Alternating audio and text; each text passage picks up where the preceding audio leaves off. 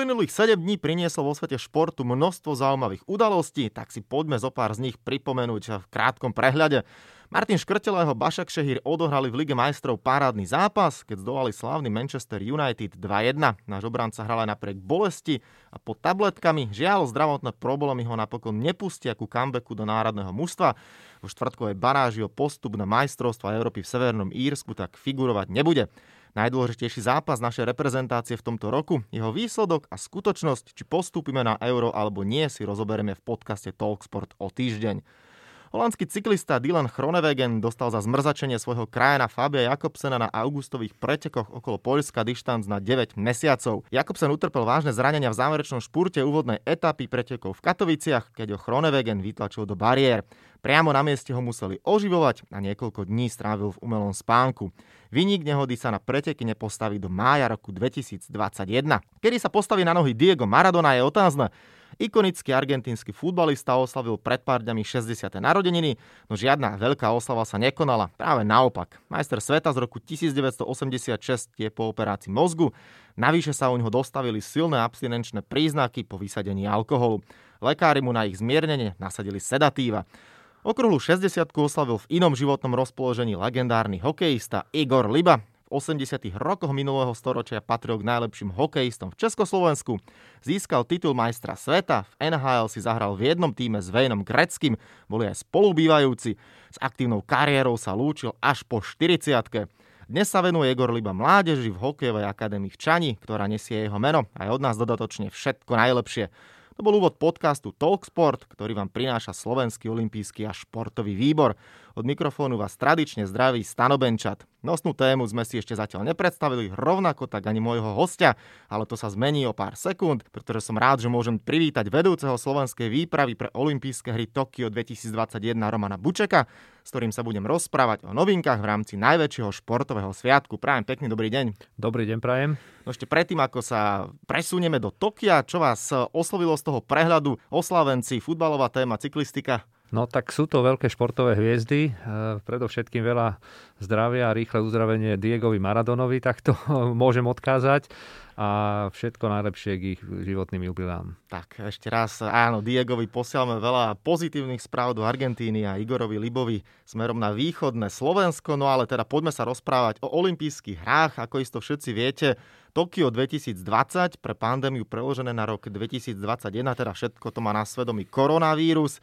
Začnem rýchlou otázkou. Budú alebo nebudú hry Tokio 2021? Tak dnes všetko nasvedčuje tomu, že budú olympijské hry 2020, ktoré sa budú konať v roku 2021 organizačný výbor aj japonská vláda robia maximum preto, aby e, sa tento veľký sviatok uskutočnil. Ak sa teda uskutočnia, nebudú v takom tradičnom šate a v tom tradičnom scenári, ako olympijské hry poznáme, to znamená obrovské fanfáry, obrovský ceremoniál, množstvo ľudí, množstvo fanúšikov. Čo všetko olympijský výbor, respektíve organizátori musia riešiť, s akými scenármi počítajú, čo všetko sa musí, môže stať, aby sa olympijské hry mohli uskutočniť? Tak e, predovšetkým e, veľkým problémom bolo, e, bol presun súťaží o jeden rok neskôr, zabezpečiť všetky športoviská, ktoré už mali slúžiť inému účelu ako olympijským hrám, takisto aj olympijská dedina, čo je jedno obrovské nové sídlisko, ktoré má už svojich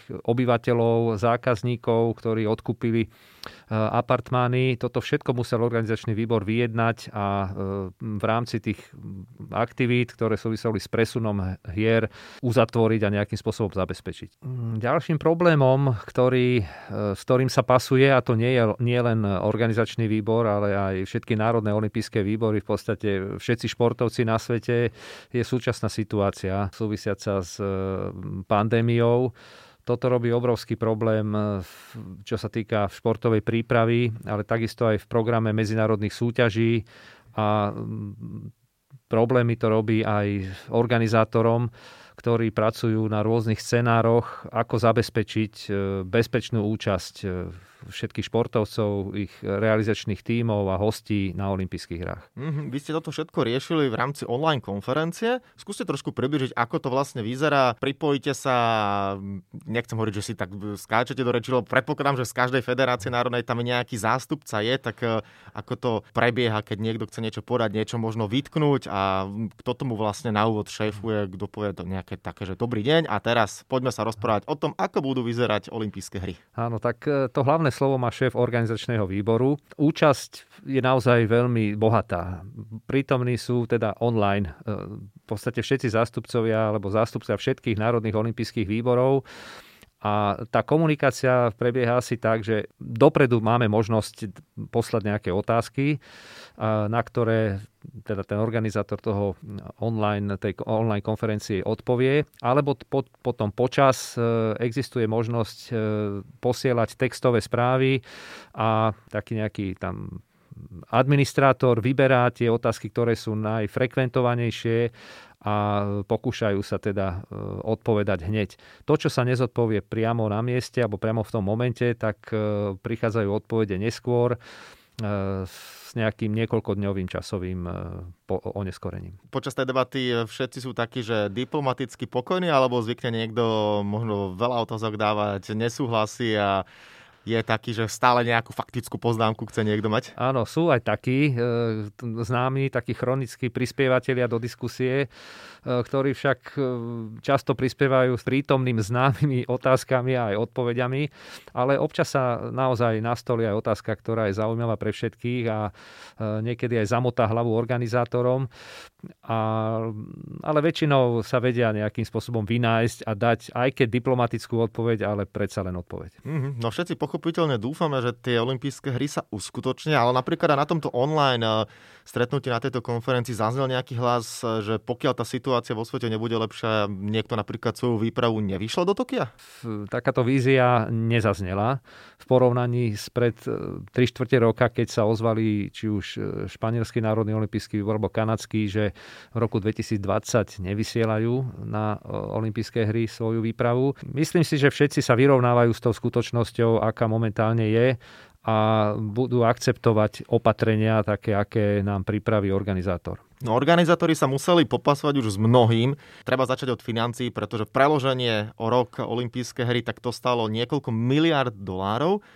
Čo všetko možno japonská vláda, celý organizačný výbor a spoločne s MOV už má pripravené, lebo určite asi sa bude niečo škrtať, predsa len ďalšie milióny a miliardy do vzduchu vyhadzovať. Nikto sa nechystá, neplánuje tak e, aké nejaké opatrenia čo do finančnej e, správy a po finančnej stránke chystajú organizátori?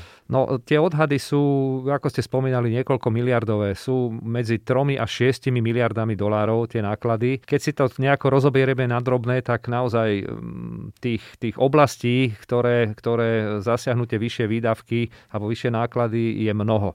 Už len napríklad e, prítomnosť e, dobrovoľníkov, ktorí sú počas olympijských hier k dispozícii výpravám pri organizovaní podujatí e, v olympijskej dedine, takých by malo byť až 25 tisíc. A ten nábor, ktorý sa robil pred rokom, v podstate sa musí opäť zopakovať. Treba ich znovu vyškoliť, treba im možno aj ich vystrojiť, čo sa týka oblečenia, lebo každý samozrejme má nejaké tie svoje špecifika, veľkosti.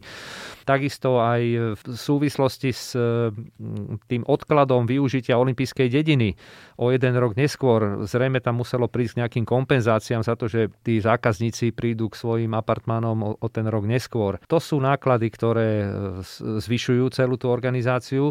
No naproti, na, na druhej strane sa snažia nejakým spôsobom znížiť tie potrebné výdavky. Hovorí sa o takom, eh, by som povedal, jednoduchšom modeli alebo jednoduchšom formáte olympijských hier. Určite sa budú snažiť šetriť na takých tých ehm, slávnostných ceremoniách, eh, okázalom otváracom ceremoniáli, ktorý je v podstate najsledovanejším podujatím možno na Zemeguli v tom momente. Mm, samozrejme tá slávnosť, ten protokol bude dodržaný, ale povedzme ohňostroj nebude, alebo taká masová účasť vystupujúcich takisto bude trošku v menšom rozsahu. Zrušili sa oficiálne uvítania výprav po príchode do olympijskej dediny. To boli také tiež menšie ceremonie. Zmenší sa množstvo výzdoby a pútačov po meste. Takže aj opatrenia tohto charakteru. Dokonca sa uvažuje aj o znížení počtu e, členov realizačných tímov, ale toto zatiaľ je naozaj v teoretickej rovine a takisto aj o možnosť skrátenia pobytu športovcov len na nevyhnutný čas e, pre ich súťaže a samozrejme aj s nejakou tou aklimatizačnou dobou, ktorá je potrebná. Čiže toto asi budú tie oblasti, na ktorých budú organizátori šetriť. Tomu pobytu v olympijskej dedine sa o malú chvíľu dostaneme, ale hovorili sme, alebo zazneli športovci, dobrovoľníci, realizačné týmy. Zatiaľ som nepočul slovko diváci. To je určite takisto téma, ktorá e, zaujíma mnohých. Určite aj zo Slovenska niekoľko desiatok, možno stoviek fanúšikov za normálnych okolností by sa chystalo do Tokia. Ako to bude s divákmi? Predsa len ja si neviem veľmi predstaviť aj ten samotný ceremoniál, to je jednoducho obrovská slávnosť. Sám som to zažil na olympijských hrách, e, príklad vo Vancouveri. To je taká úžasná atmosféra, že to sa nedá ani opísať, ten ceremoniál, keď nastupujú športovci Londýn, niečo podobné a tak ďalej a tak ďalej. A teraz teda hrozí, že to bude bez divákov, alebo nebude? No, tak to je naozaj dnes len otázka. Organizátori sa snažia e, nejakým spôsobom zabezpečiť e, účasť divákov v hľadisku. E, momentálne prebieha taká, také testovanie na bejsbolových súťažiach v Japonsku skúšajú niekoľko tisíc divákov otestovať, kontrolovať e, v bezpečných vzdialenostiach, e, ich udržať v hľadisku. Takže uvidíme, ako takáto skúška dopadne. Mm, každopádne je to aj obrovská strata pre organizátorov, lebo príjmy z predaných vstupeniek e, robia značnú časť príjmu do rozpočtu, takže budú sa snažiť to nejakým spôsobom, nejakým kompromisom urobiť, aby boli aj diváci a aby aj tá atmosféra bola samozrejme e, taká, aká na olympijských hrách má byť. Plánuje sa možno aj za alternatívou, že na športoviska budú môcť vkročiť iba japonskí fanúšikovia diváci? Neviem napríklad, ako to napríklad teraz má Japonsko s tým, že kto môže a nemôže hmm. vstúpiť do ich krajiny. No momentálne je Japonsko neprístupná krajina pre bežných turistov a návštevníkov.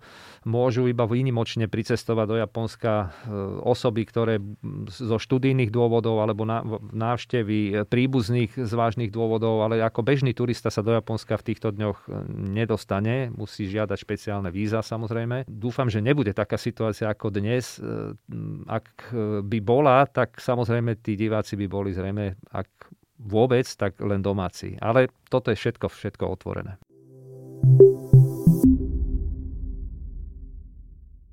Čo možno ešte vieme podať eh, k novinárom, tí takisto sú nemalou súčasťou olympijských hier. Eh, už aj tam možno padli nejaké počty, respektíve, že sa možno bude škrtať nejaký počet, že iba nevyhnutný počet novinárov bude mať prístup do Tokia?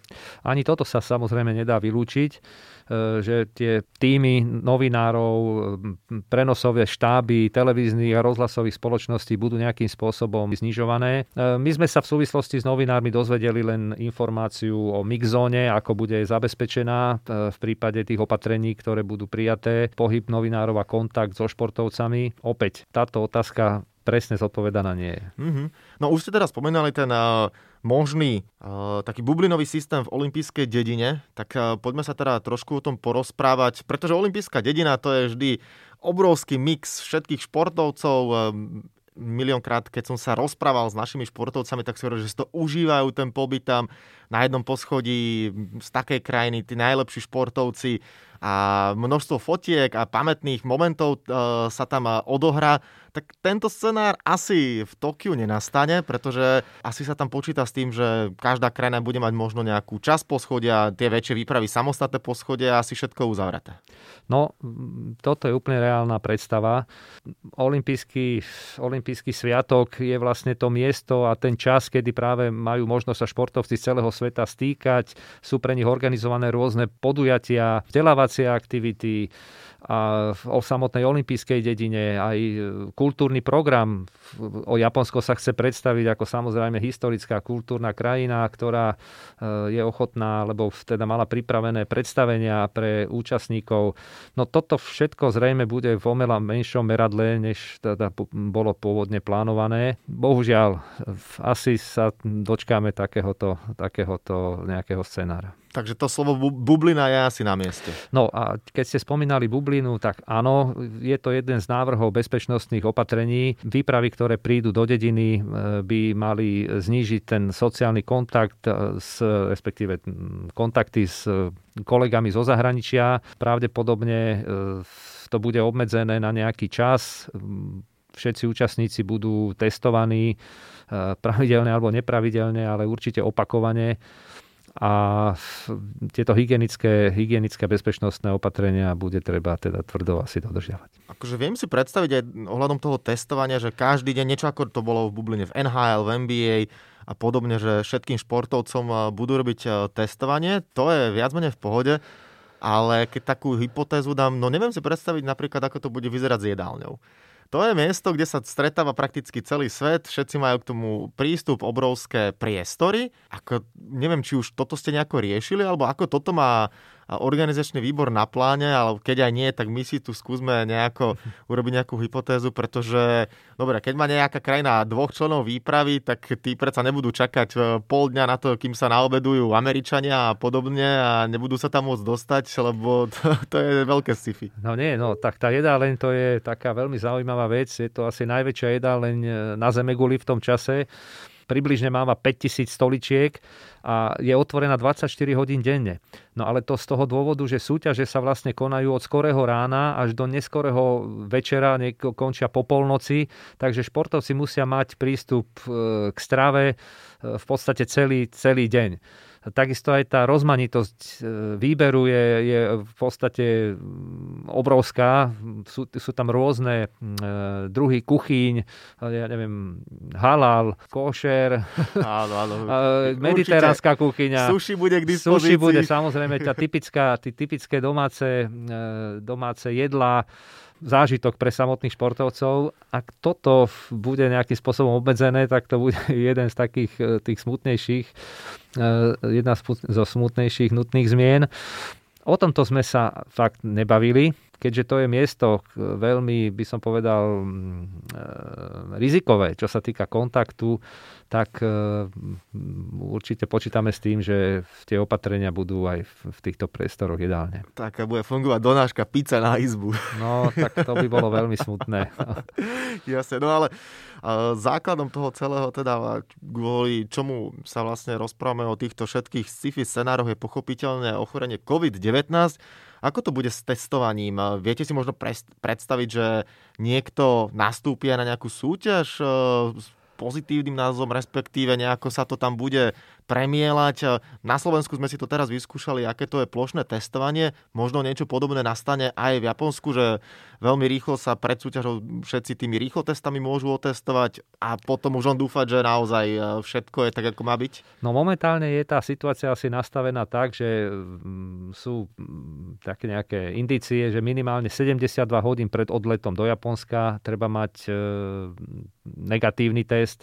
E, testovať sa bude okamžite po príchode, po prilete do Japonska, potom má nastať nejaké to obdobie nejakej minimálnej, e, alebo čo najkračej e, karantény. Samozrejme, to testovanie bude prebiehať. prebiehať. E, ja verím v tomu, že sa časom objavia nejaké metódy a, alebo, alebo zariadenia alebo techniky na zisťovanie koronavírusu, ktoré budú, by som povedal, nebudú obťaž, obťažovať športovcov a budú okamžite schopné podať výsledok a to, toto by asi zjednodušilo a urýchlilo pohyb športovcov v, priestoroch. Jasne, jasne. Vy osobne ste optimista, že všetko sa to podarí a Uvidíme, čo tá, či s fanúšikmi, s divákmi, ale jednoducho, že olympijské hry budú, aj keď v takom e, síce zvláštnom režime, no ale tak žijeme zvláštne do, zvláštnu dobu. Ja som optimista. E, scenáre sú zhruba 4, ktoré majú pripravení organizátori.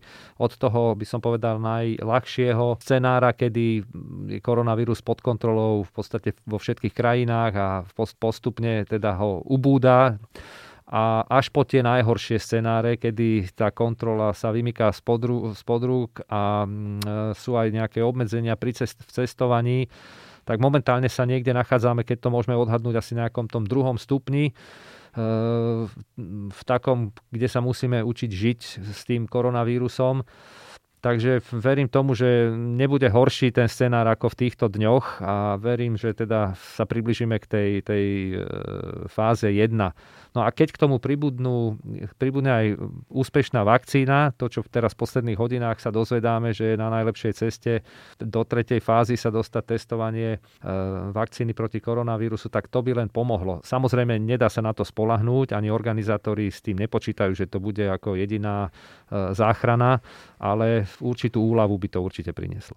Samozrejme, budeme všetci optimisti a optimisti budeme aj v tom, že aby sa na olympijských hrách predstavilo čo najviac slovenských športovcov. Aktuálne aktuálne je dôležité číslo 19, toľko miesteniek majú slovenskí športovci pre olympijské hry v Tokiu. Koľko ešte majú reálnu šancu k tomu, aby získali miestenku a vycestovali pod 5 olympijských kruhov? No, máme niekoľko takých takmer istých kandidátov, ktorí by mali splniť e, tie tvrdé olympijské kritériá. Predpokladáme, že ešte bude sa zdvojnásobiť ten počet, e, počet účastníkov. Dúfame, že aj viac ako teda to, čo už doteraz máme. Mm, ten odhad je niekde medzi 45 až veľmi optimistickej k 50. Samozrejme musia prejsť úspešne k tým kvalifikačným e, procesom. Momentálne rozdelených 50% asi svetových e, miesteniek, olympijských miesteniek. Takže toto všetko je otvorené. Dúfam, že nejaké problémy s kvalifikačnými e, súťažami až také, že by sa muselo od stola rozhodovať, ktorý krajina, ktorý športovec môže ísť, že nenastanú a že ten proces kvalifikačný bude férový. Takže uvidíme. Uzavierka bude až e, koncom júna e, teda ukončenie kvalifikačného procesu. Začiatkom júla je mm, dátum predloženia menovitej prihlášky takže je ešte dosť dlhá doba. Mm-hmm, tak tá situácia nie je ideálna samozrejme ani vo svete, ani u nás.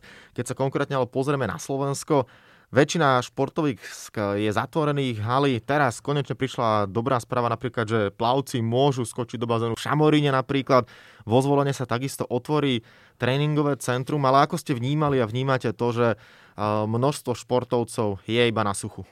No, je to veľmi smutný pohľad na športovcov, ktorí sa musia e, pripravovať e, či už len v domácich podmienkách. No, dnes je to trochu lepšie, ako to bolo na jar, kedy boli úplne uzatvorené športové zariadenia, e, či už to boli kluby, telocvične, nemyslím len verejné, ale aj klubové Teraz tie podmienky sú trošku, trošku mekšie, ale má to ďaleko od tých ideálnych e, podmienok. Samozrejme sú športové odvetvia, kde je potreba byť na športovisku, mm, aby bolo množstvo športovcov, takisto členov realizačného týmu. To je dnes veľmi e, limitované. Ja dúfam, že aj to otvorenie alebo to schválenie tej bezpečnej kontrolovanej zóny v olympijskom tréningovom centre, v olympijskom tréningovom centre Šamoríne pomôže v prípade potreby a športovci si tam nájdú vhodné podmienky na prípravu. No aby sme nehovorili iba o takých tých čiernych, negatívnych scenároch, nepríjemných, tak eh, túto tému môžeme uzavrieť takým eh, pozitívom, ktoré určite vyslal slovenským fanúšikom, ale aj športovcom eh, Maťo Todt, ktorý sa kvalifikoval na olympijské hry na Dudinskej 50 obhajca zlaté medaily z Rio de Janeiro, zašiel výkon roka. Čo hovoríte, alebo ako ste prežívali možno tú jeho kraso chôdzu, kraso jazdu v Dudinciach. Fantasticky sa pripravil, ukázal, že formu stále má úžasnú a aj to celé nastavenie, on bol tak trošku taký nalomený, že pokračovať, nepokračovať, napokon aj na základe pomerne veľkého tlaku, pozitívneho tlaku verejnosti si povedal, že ešte to skúsim. Zašiel teda fantastický čas, no a budeme veriť, že v Tokiu nám opäť urobí obrovskú radosť. Áno, k tomu to veľmi gratulujem k tomto krásnemu e, výkonu a samozrejme k úspešnému splneniu limitu som rád, alebo sme radi aj na Olympijskom výbore, že nakoniec sa rozhodol pokračovať v kariére a pevne verím, že e, zdraví sa zúčastní aj olympijských hier.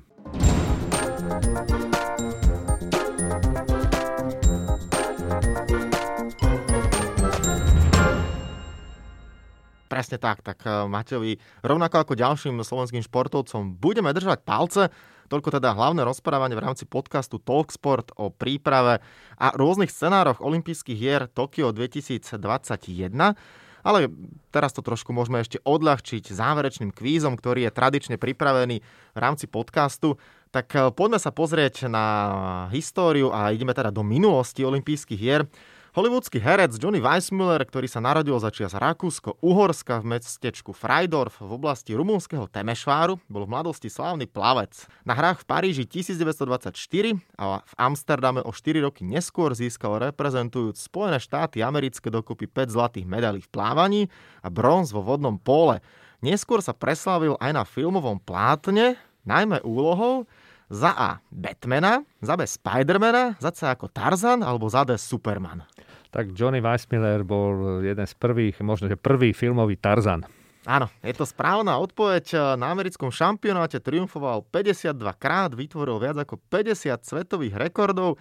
Johnny Weissmuller počas aktívnej kariéry, prosím pekne, na veľkých podujatiach ani raz nespoznal pocit prehry. To je niečo úžasné. Poďme na druhú otázku. Tak keď sme pri plávaní, ideme ešte trošku do väčšej histórie. Najúspešnejším uhorským olimpionikom v ranných časoch olympijských hier sa stal plavec Zoltán Halmaj z Dúbravy. Na troch olympiádach v Paríži 1900, St. Louis 1904, v Londýne 1908 získal, a to je otázka, skúste si typnúť, koľko medailí, budete mať toleranciu dve. No tak dúfam, že si typnem presne 7. Ó, správna odpoveď, výborne. Zoltán Halmaj, tu, rodák tuto z Dúbravy, dve zlaté, štyri strieborné a jedna bronzová medaila, sedem, šťastné to číslo, to je správna odpoveď, tak takto reprezentoval tieto naše chotári počas obdobia Rakúsko-Uhorska na olympijských hrách. No a poďme na tretiu záverečnú otázku. Ideme do Tokia, iba že nie do aktuálneho Tokia, ale do roku 1964. Koľko športovcov sa predstavilo na hrách v japonskej metropole v minulom storočí? Buď to bolo 4141, 5151, 6161 alebo 7171. No tak toto bude naozaj iba typ. No a typujem si mm, pravdepodobne asi nesprávne. 6000 aj 6161? 6161. O jedno menej. 51, 51. Je to, odpoveď B bola správna. 4473 mužov a 678 žien. Toľko sa teda predstavilo v Tokiu v 60 rokoch. Uvidíme, koľko športovcov sa predstaví na tých aktuálnych olympijských hrách Tokio 2020, ktoré sa budú konať v roku 2021. Teda začneme tým, že všetci teda sme optimisti a pevne veríme, že sa olympijské hry uskutočnia. A samozrejme pri tom ideálnom scenári s čo najväčším počtom slovenských športovcov, aby nám robili radosť tak, ako spomínaný Maťo Tóth, ktorý sa tam zatiaľ posledný zo slovenských športovcov kvalifikoval a pevne verím, že tie počty budú narastať, no a že aj vďaka vám Romanovi Bučekovi, ktorý je vedúci slovenskej výpravy pre olympijské hry Tokio 2021, budú prinášať všetkým slovenským športovcom radosť. Ja vám veľmi pekne ďakujem za účasť v podcaste Talksport a prajem ešte pekný deň a všetko dobré. A ja vám ďakujem.